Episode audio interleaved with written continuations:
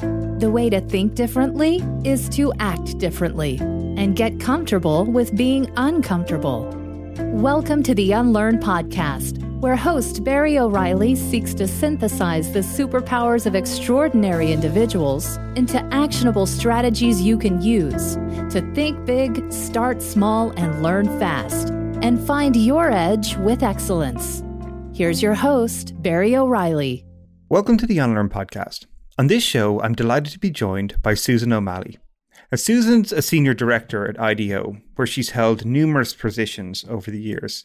She's worked in the CoLab, she's been head of strategy, and served as chief of staff to chair Tim Brown. She's also worked at Google in the early days and helped set up their European operations in Dublin, working to scale and grow the AdWords team. She studied at Stanford, really challenged herself, and got uncomfortable in many different roles. I'm delighted to have her on our show because we share a passion for creating high performance teams and culture. And her current work today, specifically in IDEO, is helping organizations design those systems of work to make that happen. I'm excited to share her stories with you. And she's also Irish, so it's always a bonus to have friends on the show. I would say the first thing that I was really fortunate to have, even going back as far as my early childhood, growing up in the middle a house of five kids and with mom and dad in small town Ireland running their own business is to always be open to opportunities and think about what was exciting me and what was firing me up about what was possible in the world. So I'm from a town called Navan, which is about an hour north of Dublin. It's a famous old furniture town and wasn't the world's most exciting place growing up. There's actually quite a number of very famous comedians that are from Navan, and they always say that your imagination is a fairly critical tool to survive in, in this town. But I think from earliest childhood, the sense of possibility and the sense of excitement about moving towards something was something that was really ingrained in me, both from my family and from my brothers and sisters and from the school. And so mostly I think this has to come down to a tremendous amount of luck and the economic circumstances of Ireland, right, in the 1980s and the 1990s, that new things were coming into the country. The country was diversifying with immigration and all these great, great forces that really brought Ireland into the modern day being open to following your heart really. And it wasn't really so much about the ideas as the people that i wanted to gravitate towards. So in my school there was a phenomenal german teacher and when i was going off to university i was thinking of studying very technical things. And she said you should try and get into the best university you can but you should do the broadest undergraduate degree because you only have one chance to open your mind like that. And she said you can specialize later but don't be going off studying computing and linguistics and all this kind of crack do the thing that's really going to fire you up what a great bit of advice, advice early. Yeah, yeah, that's amazing for someone to sort of have that foresight. It was really tremendous. She's an astonishing woman. But the corollary to that then when I got to university was you probably know this yourself from your studies, like it wasn't even about what was happening in the lecture hall. I fell in with this crowd in a very old kind of venerable debating society. And I probably grew as much as a person navigating those social situations and fundraising and sponsorship and actually debating the big ideas and policies of our time. And back to your question about what was unforeseen, the experiences I had doing competitive debating in university and in high school turned me into a brilliant researcher, right? So when I was going in for my interview with Google, and I actually didn't even know it was an interview with Google, it was a manpower temporary job that was going to pay 10 or an hour doing some laborious computer thing. Right. Um, I went off the deep end and was looking into AdWords and the auction model and Hal Varian and I found this crazy through line from my economics degree into literally how they had designed the AdWords product. And so I remember sitting in that interview in Google, it was, you know, less than 100 people at the time in Dublin, and thinking, well, you know, I hope I get this customer service job because this just sounds fascinating. But like even if even if I don't, like this was loads of fun. Like I've already grown as a person today. I'm sitting across from these people who again who I'm attracted to, who I'm drawn to. and I'm just gonna be open and vulnerable and be myself. And if it doesn't work out, there'll probably be something else coming along again in an hour or in a week or in a day that's such a phenomenal perspective to have going into really any opportunity, being so open to that, but doing the work as well to actually really understand the, the people you're going to spend time with, being curious enough about the topic to learn about it and recognize patterns and connect it to other things that you've done before. Yeah, that's quite unique. It's not often I hear people share that. How did you sort of cultivate that within yourself? Yeah. Well, it's a great question and just kind of reflecting on it on the fly, I think there's probably two components. The first we've already hit on, right, which is the love of learning and the love of sense making, and the sense that even if I didn't have a lot of resources, if I had some resources, things were available to me. So this was the time frame when the internet was coming online in a big way. I could find things out, I could learn things, I could read a newspaper. I knew where could I get good information and who could I trust and how could I gravitate yeah. towards those sources. I think the second dimension to it though is actually much more personal and I'd they'll be embarrassed if they hear this, but I'd even pull this back to my brothers and sisters and parents because growing up as the middle of five children, you become a bit of a harmonizer and you really get very in sync and in tune with all the kind of emotions and different realities that people are living out, even inside of that house, right? One of my colleagues at IDEO, we joke that our retirement plan is to write the leadership book on middle children because even though the world doesn't have a lot of as many big families anymore, which totally makes sense from a health and economics point of view, like I think it's been one of the really great gifts of my life to grow up in a big household like that and to learn from those people and grow together. Yeah, well, this obviously resonates massively with me. Like, I'm one of six kids. I'm the second oh, eldest, oh, wow. and it's amazing how much you learn from the dynamics of family, right, good and bad. As many people will sort of sort of smile to themselves as well.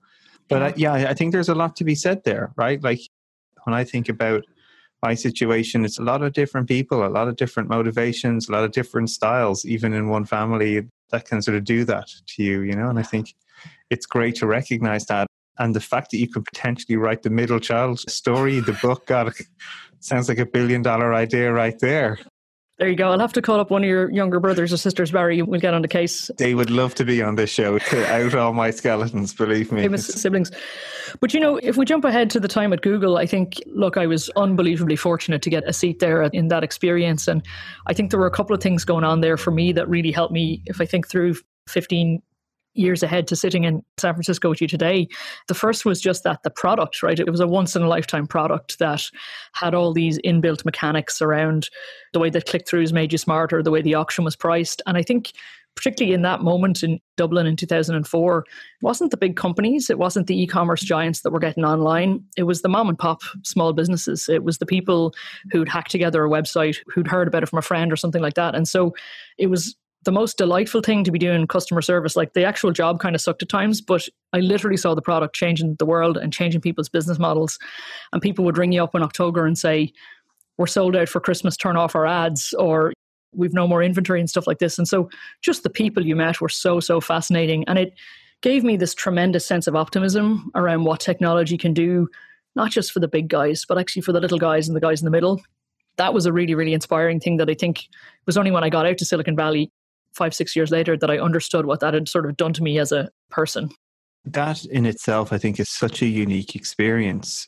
So many people are working inside businesses where they might be executing work to the best of their ability, but they have no idea that the impact it's potentially having, not even on customers, not even outside the business, inside the business. They often feel like they're just in work churning through an in pile, hoping to make it an out pile and go home and how do I get any feedback that it's actually had a positive impact? Yeah. I think there's something very unique even here that you know you're right on sort of the front line you're connected with your customer in many respects you're seeing the impact you're having on their lives mm-hmm. like this idea of tight feedbacks with our customers as we're building products it's sort of a foundation i suppose of many product innovations that you know that you obviously experienced in google and continue to experience in IDEO today so how did some of that in some respects just that maybe did you believe that that's just the way it was? Did you feel unique? I'm kind of curious about that.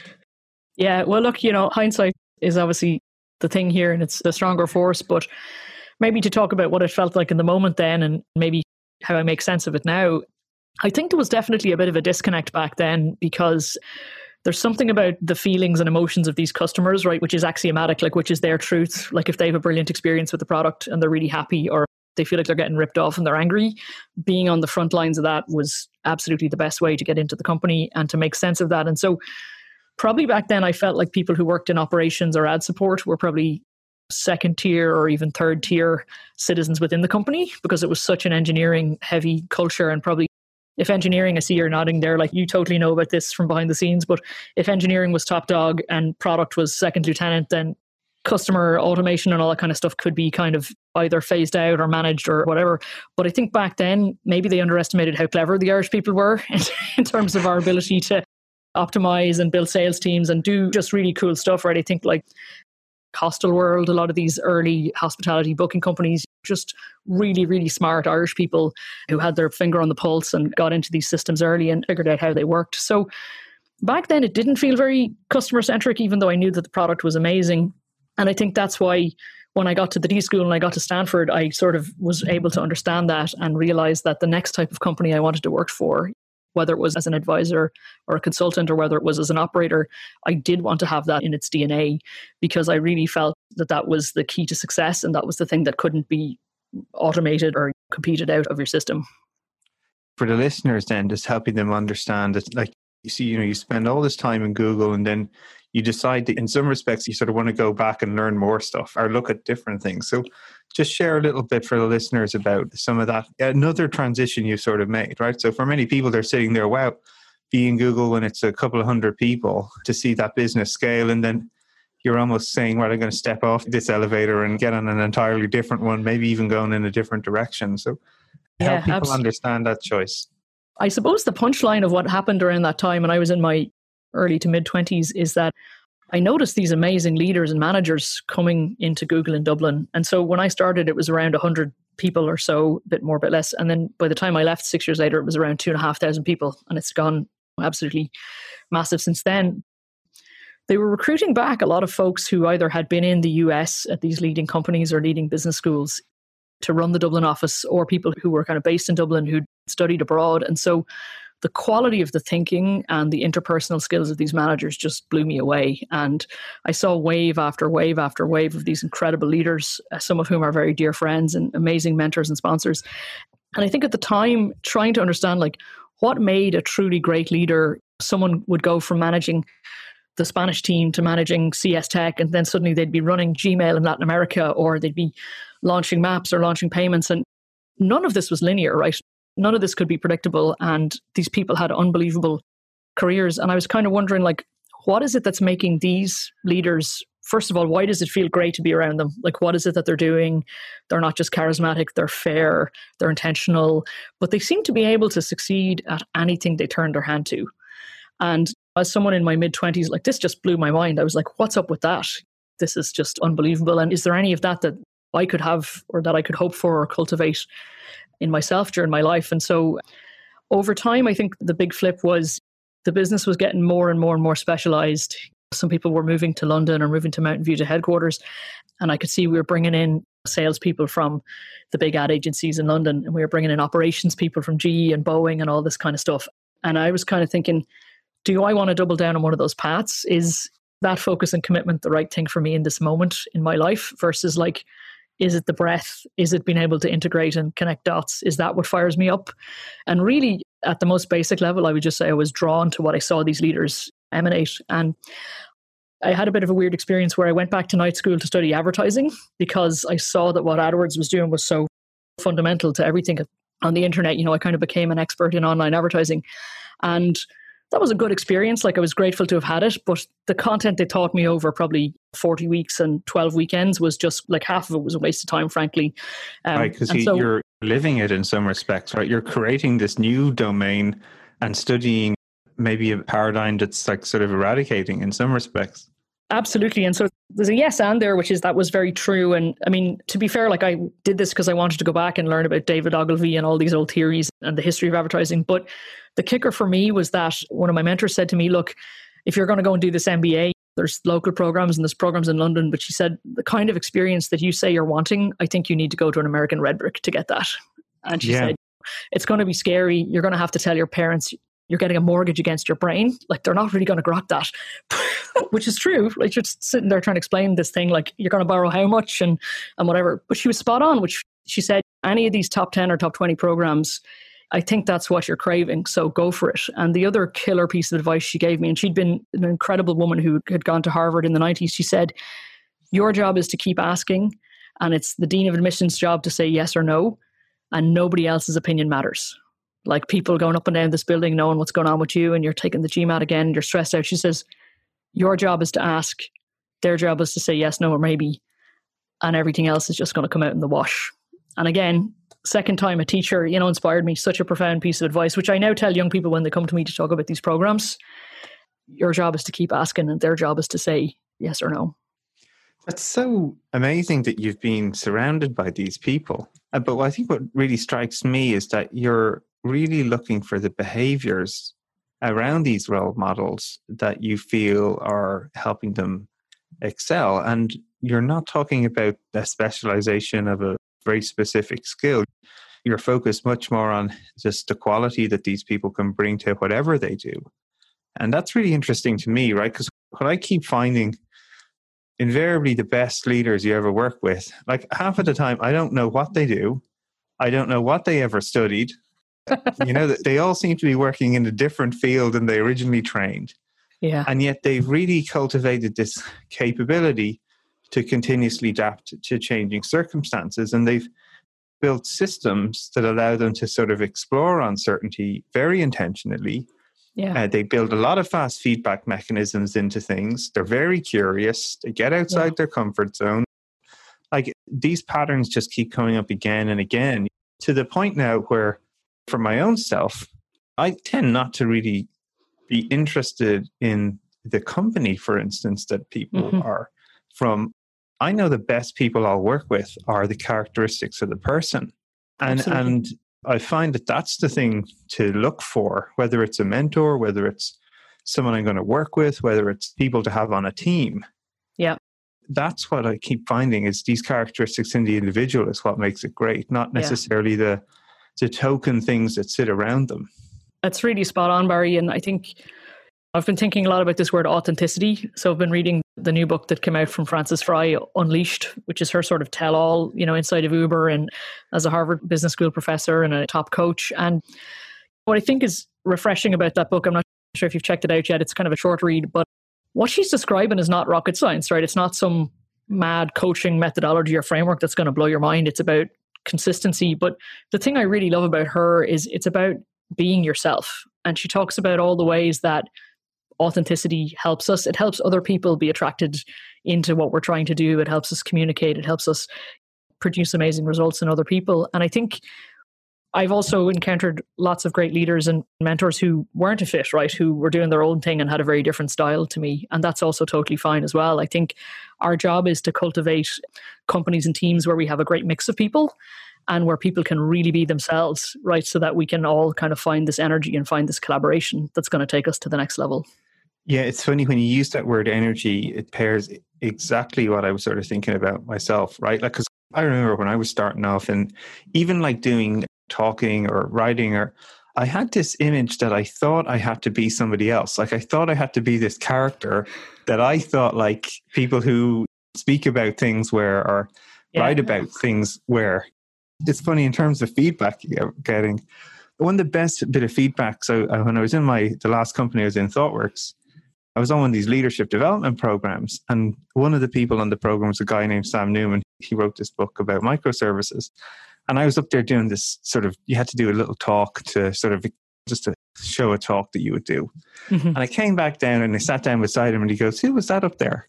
I was like, "What, what do you mean?" Your man. Who's that guy up there? I'm like, "That was me." And he goes, yeah. "That's not you. I don't, you know, I don't like that guy up there. You should just be yourself." And it was one of these sort of like, even for myself, it was a real unlearning moment for me too, because I was like, if I'm trying to be something I'm not, it takes energy. Totally. And I've been more uncomfortable and I'm trying to live up to this sort of vision I've created that's probably not real. But yet, the more comfortable I became being myself in front of people, which is this act of vulnerability in some respects. Like you're literally putting your whole self out there a lot of the time, yeah. especially anytime you share anything, totally. you know, especially on the internet. Yeah. But again, I think that was one of the most important breakthroughs I've had personally myself. Is just being able to show up as me, and this is me, and that's okay. And yeah. it doesn't take energy to be me. It actually gives me energy, and I think yeah. that was another interesting sort of moment as I was hearing you sharing those stories as well. Yeah, spot on. And I'm hoping maybe a bit later on in the conversation we can talk a little bit about personal energy and peak performance and some of this inner work that I think you and I both have a passion for that we know leaders have to do right today to even stand a chance of being in the game. There's actually a lot that needs to be true and it's not something that we can force, right? There's things we have to come to know about ourselves. We have to understand our triggers. We have to understand energy and flow. This is the unofficial work that's happening, I think, behind the scenes that is really a big, big part of what contributes to that differentiated performance in the long term. Well, like, let's just talk about it now because I think it's sort of front and center of a lot of the work that you're exploring now at the moment in IDEO, right? You're really starting to push the boundaries of not just designing products, but like designing workplaces, designing higher performance organizations, which we both are massively passionate about.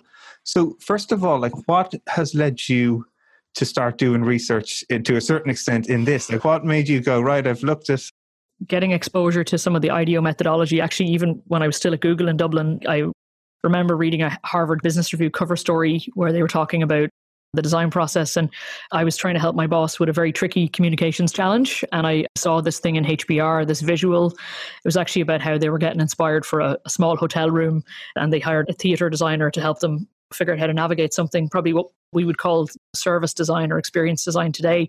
And I remember ripping it out and showing it to my boss at the time, saying, This is the kind of thing we need, like that this is the kind of level we should be communicating at. You know, you're this good, you're this important. Why aren't we kind of thinking at this level? So when I got to IDEO, I think there was a lot of personal unlearning. So, to one of your themes from the book, I had to really leave a lot of my baggage as a strategist and as a team leader and a manager from a tech company. And I had to just give myself over to the design process. And there was a couple of things going on there, which we can double click on any of them if you're interested. The first was just learning how to really work with and appreciate designers which was an unbelievable gift.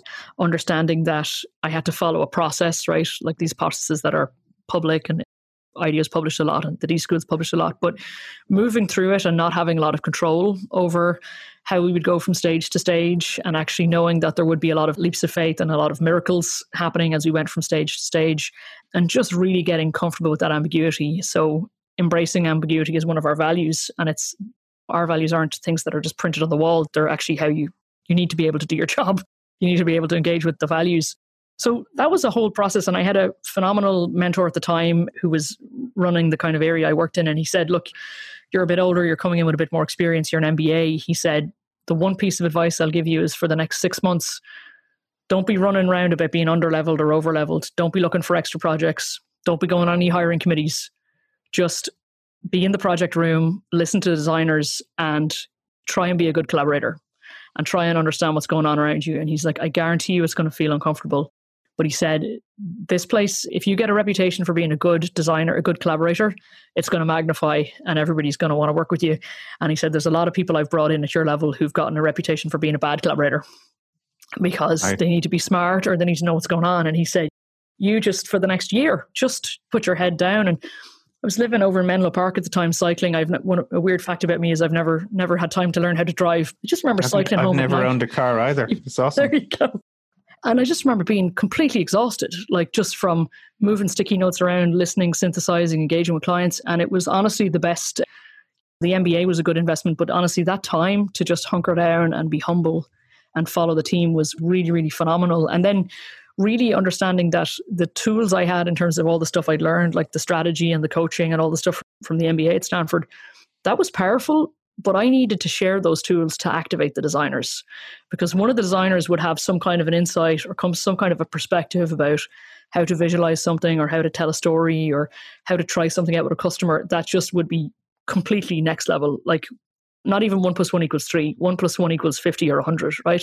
So the thing i tell the teams i coach now is try to create a level playing field intellectually try to bring people into the process and share your tools because that is the biggest gift you can give. And it's not about your performance and it's not about what you know, it's about the things that everybody can make together. That's a fantastic insight and takeaway for people, actually, because so much of the classic, I would say, dated archetype is you've done the study, you've been in the companies, you go in and you tell people what to do, right? And yeah nothing is more disempowering, disenfranchising from a group of talented, creative people if one person tries to tell everybody else what to do, right? Like, oh, it just won't work, yeah.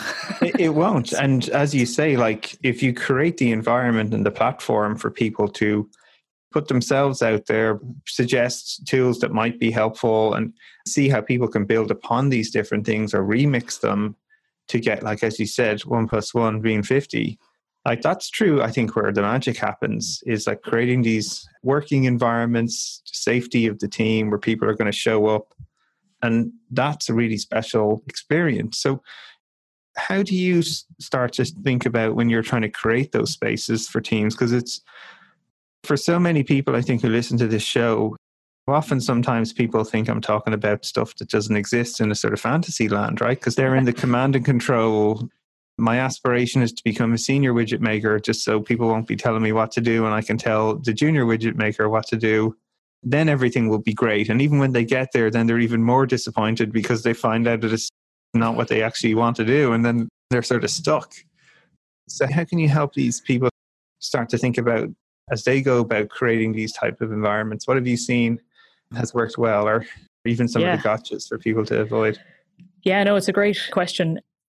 I'll start in a more obvious place, which is maybe talking a little bit about culture and talking about process. And I don't necessarily mean the aspirational culture or the culture we want, but I think knowing your own culture and even knowing the culture of immediate team or sub team that you're working in is a really powerful thing. And so the one thing that wasn't obvious to me when I came to the US to study was that Google had a phenomenal corporate culture, and I thought cultures were good or bad or attractive or not interesting. And then I got exposed to the Amazons and the Bridgewaters and even the Netflixes, right? And there's actually a lot of stuff going on kind of under the waterline there that maybe you don't notice about in terms absolutely. of absolutely. You know, I see you nodding like whether it's deep culture or, or surface culture. And I think in some of the change work and the coaching work I've done, companies need to take the time to sort of reflect and make sense and understand what really is their culture.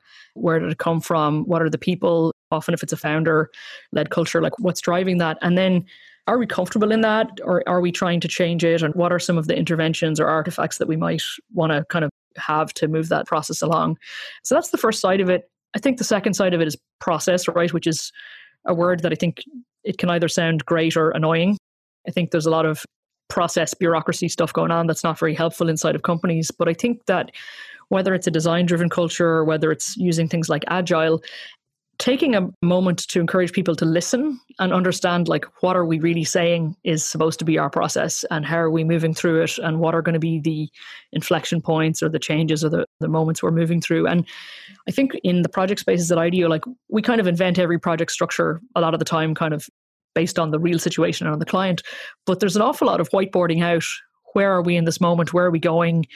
Do we need to come up 10,000 feet? Do we need to go down into the detail? And so I learned this idea from systems designers about like relating the macro to the micro. How does this type of how does the type of pencil that we have at this company relate to whatever the 10k for the stock market but there's this image that russ ackoff who is a phenomenal systems thinker professor who died a while back talks about why architects make such great systems designers because they're able to move between all of these levels and so the punchline of this is that any kind of creative process I was guiding a team through inside of any company, I would want everybody on the team to be able to pick up a marker and whiteboard out the whole process end to end and talk about where they thought we were and maybe what the next stage would be and how we're kind of going to move through it. So, how we have kind of shared consciousness of what we're doing. And I think, unfortunately, a lot of leaders inside of big companies, and frankly, a lot of consultants, a lot of consultants and coaches are not generous. Like, they don't listen and understand, like, okay, you know, your thing looks a bit like my thing, but what are we really trying to do? Are we trying to be customer centric? Or are we trying to create psychological safety? Or are we trying to create quicker prototypes? Are we trying to descale work? Like, what are we trying to do here? And how can we almost have like the Esperanto of innovation that really integrates all this stuff? And it isn't saying that my methodology is competing with yours. Actually, a lot of this stuff is trying to do the same thing. It's trying to listen to the customer, it's trying to make leaders more humble. And there's a couple of these things that are underneath everything so that would no, be what I would say is like have that kind of dialogue.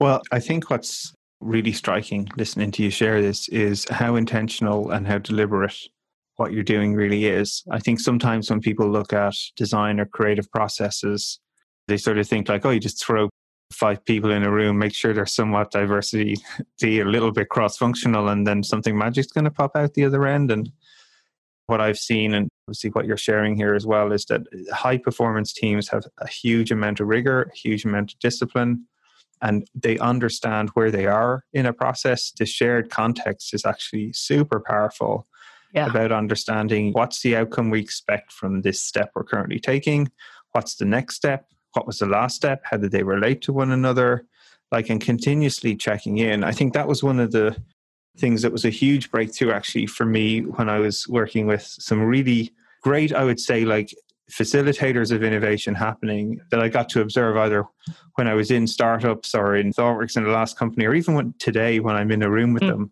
I can see the way they're constantly explaining to people here's where we are, here's what we're going to do next. Why did we do the last step? How does it relate? So, this working context of people is really alive and you can feel it. And I think that's actually what allows you to riff way more. Where yeah. I think some of the dangers, as you've pointed to, like the, the amount of companies that just have this templates and you just follow the template and tick box transformation and try to scale their impact by rolling out methodologies and certifying people in hundreds of thousands of things. There's no creativity in that. It's just it's just a tick box transformation that doesn't stick, it doesn't work, and people actually feel more constraints. Yeah. Which is it's sort of again, it's like an antithesis of what you're trying to do.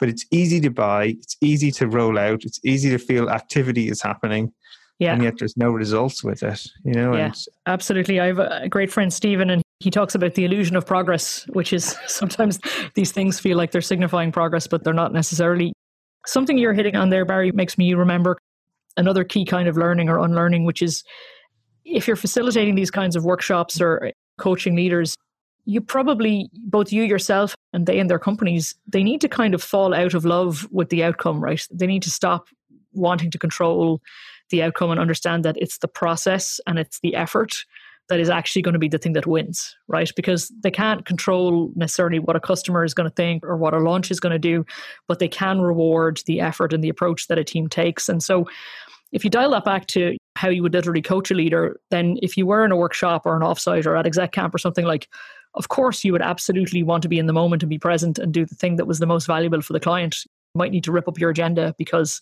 there's some other epiphany that you can see is in front of the group, right? And so it actually takes a tremendous amount of problem solving and kind of improv to perform at that level because it's kind of like the old joke about planning, right?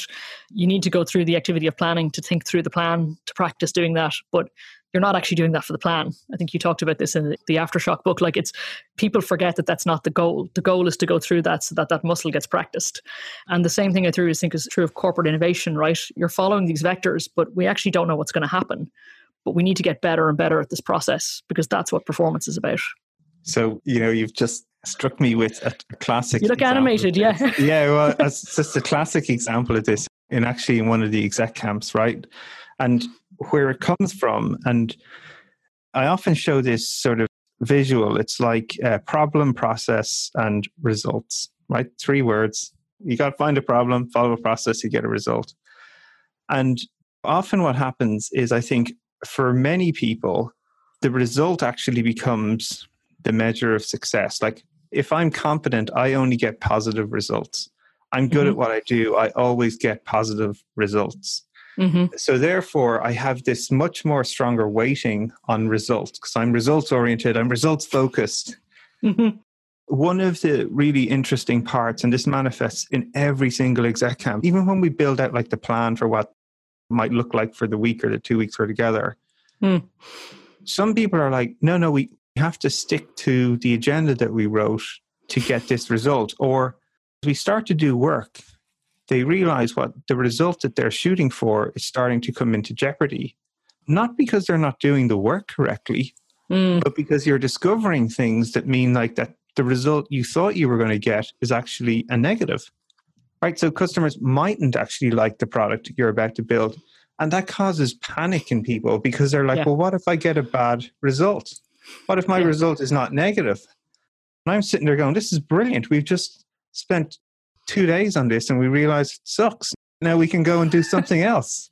And when you're trying to explain to people that actually what we want to do is dampen the results, like don't worry about building your competency to always get positive results. Yeah. Build your competency to actually find what are your problems, what process might you use to figure out if that problem is real or not. And the yeah. result is just like a feedback method. Sometimes it's positive, sometimes it's negative. Yeah. Um, but it's guiding you. What you want to keep focusing on is tuning the problem and then tuning yeah. your process to solve that problem. Yeah. it's such a transformation for, like, and I would say, honestly, 40% of people that do exec camp, their head blows up in the first week because they, yeah. they're afraid how they will be marked uh, yeah. for doing it. like, how's their brand going to be hit? And then you've sort of got another 40% are like, this is amazing. I can be really expressive and do whatever I want. And but I'm growing as a person because I'm totally outside my comfort zone. And yeah. then you have 20 people that are just like, this is the worst thing that's ever happened to me. And they just leave, you know? And yeah. as many times as I say that to people, as we sort of start them, everyone's yeah. like, yeah, yeah, yeah, yeah, yeah. We've done it before, whatever. This is just a training program, you know. I'll just sit in class in the back. And, yeah, and it blows my mind, you know, but it's so true because we're so conditioned, especially successful people, right? They're used to getting A pluses their whole life. They don't yeah. want to compromise the perfection of their results. And yet, you know, as you're even describing in the creative process, the result is sort of like secondary to like figuring out what's the real problem here and having yeah. a good process to explore it. And if we do that well, we're going to be taken to the direction that we should go that's probably not where we thought we would be at the start. And I think that's a huge insight for people to take away because it's, it's, it's contrary to everything.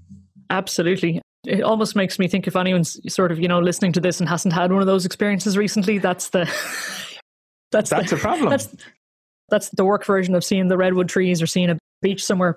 But there's something else bubbling up for me that I just as you're talking that I hadn't quite thought of this way before, which is that these experiences and these reps through the cycle, right? That's an incredible muscle to expose people to, to just go through that process end to end. And I know our mutual friend Jake Knapp, he talks about a lot with the design sprint methodology. Like it's about getting more reps and getting comfortable with the process.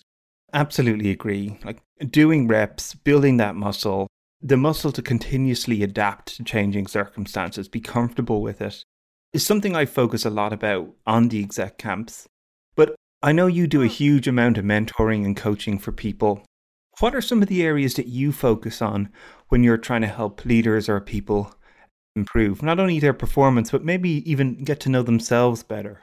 Yeah, that's spot on. I think there's a framework that a coach I've had a lot of good fortune to work with a couple of years ago turned me onto, and it was the kind of hierarchy of the W's, right? So the who, the what, the where. And we were talking a little bit of a role switch, and we landed on this thing of optimizing on who, what, and where in that moment was right for me. But other people who I mentor or kind of spend time with who are at a different moment in their life, they have a totally different sequence of those W's. And that's actually really powerful. Like maybe they need the resources of a big company or a traditional consultancy to get that education and that mentoring or to for financial reasons they need to create something in that moment in their life and i think we don't spend enough time thinking about how much we can design that what are we really drawn to and i think the people part is so critical right as you move on what is going to energize you and what's going to really give you that torque. I talk about torque partners, not thought partners, but torque partners, which is kind of the gear shift on a bike or a motorbike, right? You like one, two, five X. And literally, who are those people? When I'm collaborating with them or working with them, we can get to 10x, 50x faster. And it'll feel like fun. It'll feel like we're in flow because we're able to kind of support each other and match our thinking styles. And so I'm always trying to inspire younger people maybe inside of our company or out in the world. I do a lot of mentoring for young women and, and people coming up through the ranks, trying to help them understand that they deserve this and that they should seek these things out. Back to the beginning of our conversation, like it's okay to move towards what you're drawn for. It's okay to make choices about other things too if you need to, but you deserve great collaboration and that's more than table stakes nowadays. Well, what a great set of really nice tools. I love the W's IDEO of where, what, who. It's so interesting about how to prioritize them again, but I think it just exemplifies this design um, approach you're talking to everything. Uh, so, as we look then to the future, I think now what you're currently doing is super fascinating to me, right? Like many people associate idea with designing products, but now you're literally starting to design internal processes for organizations across every discipline in the company. So, what have been some of the sort of aha moments that you've sort of start to see? Is you're literally like taking a lot of this sort of process to a certain extent and bringing it to whole different domains or a different perspective, specifically within what IDEO might be traditionally known for. So, what have been the sort of aha moments and interesting insights you've discovered this far? Yeah, absolutely. Thanks for asking. I suppose I would say that my own journey for the past couple of years, being a project leader for big systems projects, and then I had a tour of duty internally as a chief of staff, which is an absolutely phenomenal experience. Maybe that's a separate podcast show. but I learned actually from my clients and collaborators was the importance of this cultural stuff and the behavior change and really helping them build the organization that they would need to succeed and to win in the future. And so I got much more interested in what I would call the traditional like organizational design side of the house. And so I've had a couple of years of working with that. But if we located it in this moment right now, what I would say I'm the most interested in is a thing called talent design. And so I have a little team of talent designers inside of IDEO. And we've seen this as a perennial question. Like when companies are evolving and growing and moving towards new things, they either need to attract some new talent in terms of new things they're trying to do, or they need to bring people into their talent brand, right? They need to help different people become attracted to the idea of working at that company. And so this is where the idea of talent design comes from. And so what we're doing at the moment is kind of using human centered design as part of all the other things that IDEO does, like change work and service design work, and saying we can help you identify, retain, and actually grow and develop the talent that you need to win. And so we can do things like thinking about your talent brand, thinking about where you go and how you build up relationships and pipelines with the future talent. And we can also say, right, well, when the talent gets there, how are they moving through the system? What is their experience like as employees? And are there processes and systems and tools that we should be designing that can make their life better? So it sounds corny, but I think the idea that the employee experience is a product or a service, the way that every other thing that you have in the world is a product or service, is really powerful. And increasingly, companies are going to need to be doing better training, better reskilling, things like the design of benefits packages. Like this stuff is absolutely critical. It's not extra credit stuff. And that's really important. And so for me, it's just another way that I can help our clients have impact because I think we've all been in meetings where someone saying I can't get the talent or I can't find them or they won't stay or they're not happy and you're like well okay like let's just pause for a second and ask like do they need to live here? Who are we looking for? Like do we really need these criteria? And I think maybe for me on a more intellectual level like a lot of this is tangled up in what I would call like unbundling the corporation right thinking about the structures we need inside big companies, thinking about how work gets done. Like realistically, most of this innovative work nowadays is getting done in a project format or it's getting done through experimental structures like you talk about in your descaling research. And so sometimes they'll have a job rec open where they're looking for 10, 15, 25 years of experience in XYZ. And actually, that's kind of a mirage like oftentimes when you push them on it, you realize that's not really what they need.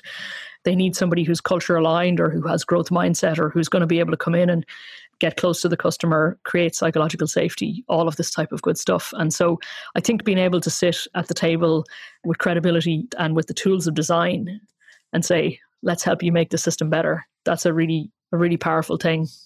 Yeah, I think this is a really important step, right? Because we're talking about here is designing systems of work and I think most people don't see it as a design problem still, right? They just see it as that's a process. And the way we hire people is the way we've always hired people. Actually, the only way to hire people is to write a job requirement, stick it up there. They must have this amount of college, they must have this amount of X, Y. 25 years experience in a new technology that just was released last week like whatever whatever it is and i think it just is so important to really design around the customer in this instance who's are customers of your hiring process right? Like yeah.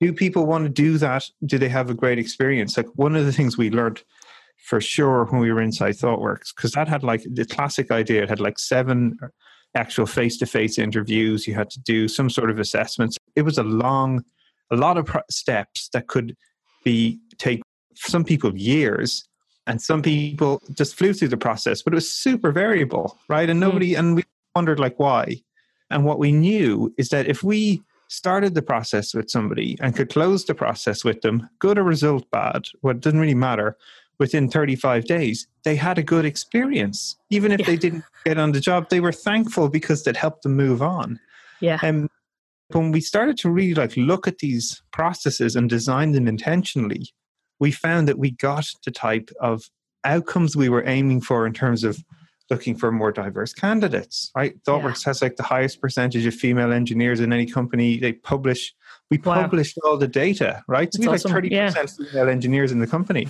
we yeah. just made all the data available and suddenly guess what that does well it makes more female engineers want to go work there because you're being transparent about it right and absolutely yeah but again it's counterintuitive for many places because they're afraid to say, well, maybe we've a diversity problem. So let's tell the world the reality and then let's start trying to take action to improve it. And but again, that's a counterintuitive for many companies. They're afraid, yeah. so they want to hide it, suppress it. And then yeah. the one type of person shows up that you're looking for, and then there's 99% of people who are not like that, and they feel even more alone.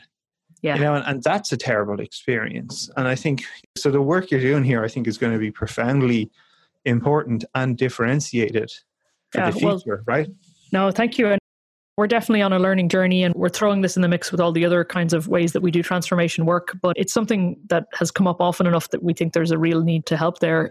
The other thing I would say is that there's a lot of legacy assumptions and legacy baggage that maybe companies have even forgotten like how to question what they're doing and so the one that made me chuckle made me sort of laugh at the beginning of the lockdown was Google and Facebook announcing that they were stopping all the performance reviews. They were just going to throw it all out the window, right? And all these engineers were delighted and happy and really relieved that they weren't getting their perf review. And I mean, that was totally the right thing to do in the moment. But that also means that's a big questioning moment. What do we need to unlearn about how we're trying to manage people's performance inside companies? I see you're laughing away there. If people are interested in this topic, I think something that I'm reading at the moment, and it's really kind of blown my mind because it's like, how do I bring this into our work? And is it going to blow everything up or can I bring in bits of it? So there's a great book that came out called Nine Lies About Work. It's a guy who's very high up at Cisco. He's kind of the SVP of performance at Cisco, and also a guy who worked at Gallup for a long time, who's a really hardcore quant researcher. And so they spell out these nine lies, and there's a lot of counterintuitive stuff in there where they have lots and lots and lots of data and they have big data and small data and they've got longitudinal studies and it's one of these kind of mind-blowing things that once you read it it makes total sense to you. But there's some pretty profound truths in there that I think really put the finger on a lot of stuff that's going on inside the company so. What was your favorite one that stood out to you so far? Well in the opening chapters, they talk a lot about people's attraction to a team versus a company versus a department. And so they talk a little bit about the impact that immediate collaborators and line managers have on an individual's, actually, frankly, on an individual's well being and health. So Gallup came out with the stat a couple of years ago, which I think is related to the research around an individual's line manager actually is 50% more likely to have an impact on their health, physical, mental, any kind of well-being than, than even things like socioeconomic status and family status. So we think about just the amount of mental pressure and unhappiness that we're creating every day in every company all over the world by having misaligned objectives, misaligned values. This is so Jeffrey Pfeffer, who's a phenomenal researcher at Stanford, wrote a great book called Dying for Paycheck, which is just like it's fantastic, but it's the most depressing thing ever to read because it's just 300 pages of stats about how work is killing people. And it's pretty serious in terms of these shadow costs that we don't think about by having people under too much pressure or having busy work inside of companies. It's a huge one. The other one that I love is that they have a phenomenal section on performance management where they talk about some of the really, really deep seated problems with us thinking we can assess each other. It's a bit like the X Files. People think the truth is out there and we just have to build some tool or capture some data to get it. But actually, it's an unbelievably subjective thing, right? Something going on in a conversation between Barry and Susan might be great for Barry or Susan or the company, but the very same interaction perceived by somebody else might be that helpful. And so they talk about problems with all of these systems that we're using inside of companies, trying to measure things in ways that they just shouldn't be measured. Fascinating. I'm going to definitely pick up that book and have a read of it. So thank you for that. So I guess looking forward then, what are you most excited about in the future? What's the thing that's sort of lighting you up at the moment that you want to share? Absolutely. I think there's a tremendous amount of opportunity in some of what we talked about earlier on in the call around designing work and making work more meaningful. I think some of that is at the kind of fuzzy purpose and values level, but I also think a tremendous amount of it is in some of the practicalities that we are talking about in terms of remote work or hybrid of remote and in person work. So I'm really excited to, to, follow that vector and see where it goes. I'm hopeful that we can keep up this spirit of innovation and exploring that maybe the COVID lockdown has kind of prompted across the world. But I'd be lying if I didn't say that I'm also really mindful of things like income inequality and some of the injustice that we're seeing in this moment and how the momentum and dialogue we have needs to be sustained. There's some pretty radical rethinks needed, I think, in terms of some of our economic systems, particularly here in the US and who they're leaving out and leaving behind. So personally, I'm feeling obviously very fortunate to be in the position I'm in, but also trying to direct my resources and my team's resources towards things that we think matter. That's fantastic to hear. I keep saying to myself that COVID's not a disruption; it's an accelerant, and mm-hmm. and as we're seeing, it's accelerating some people and some share prices to go to the moon, and other people to be really laid bare here. And I think there's some real tough societal questions that we've really got to ask ourselves and say, what type of system and what type of society do we really want to build? Yeah. But I'm excited to see how you're going to contribute to that with your work. I think there's going to be some pretty more amazing things, and hopefully we can have you back on the show in the future to share maybe some of the lessons you learn along the way again. Absolutely. Thank you, Barry. This was a great, great pleasure. Nice.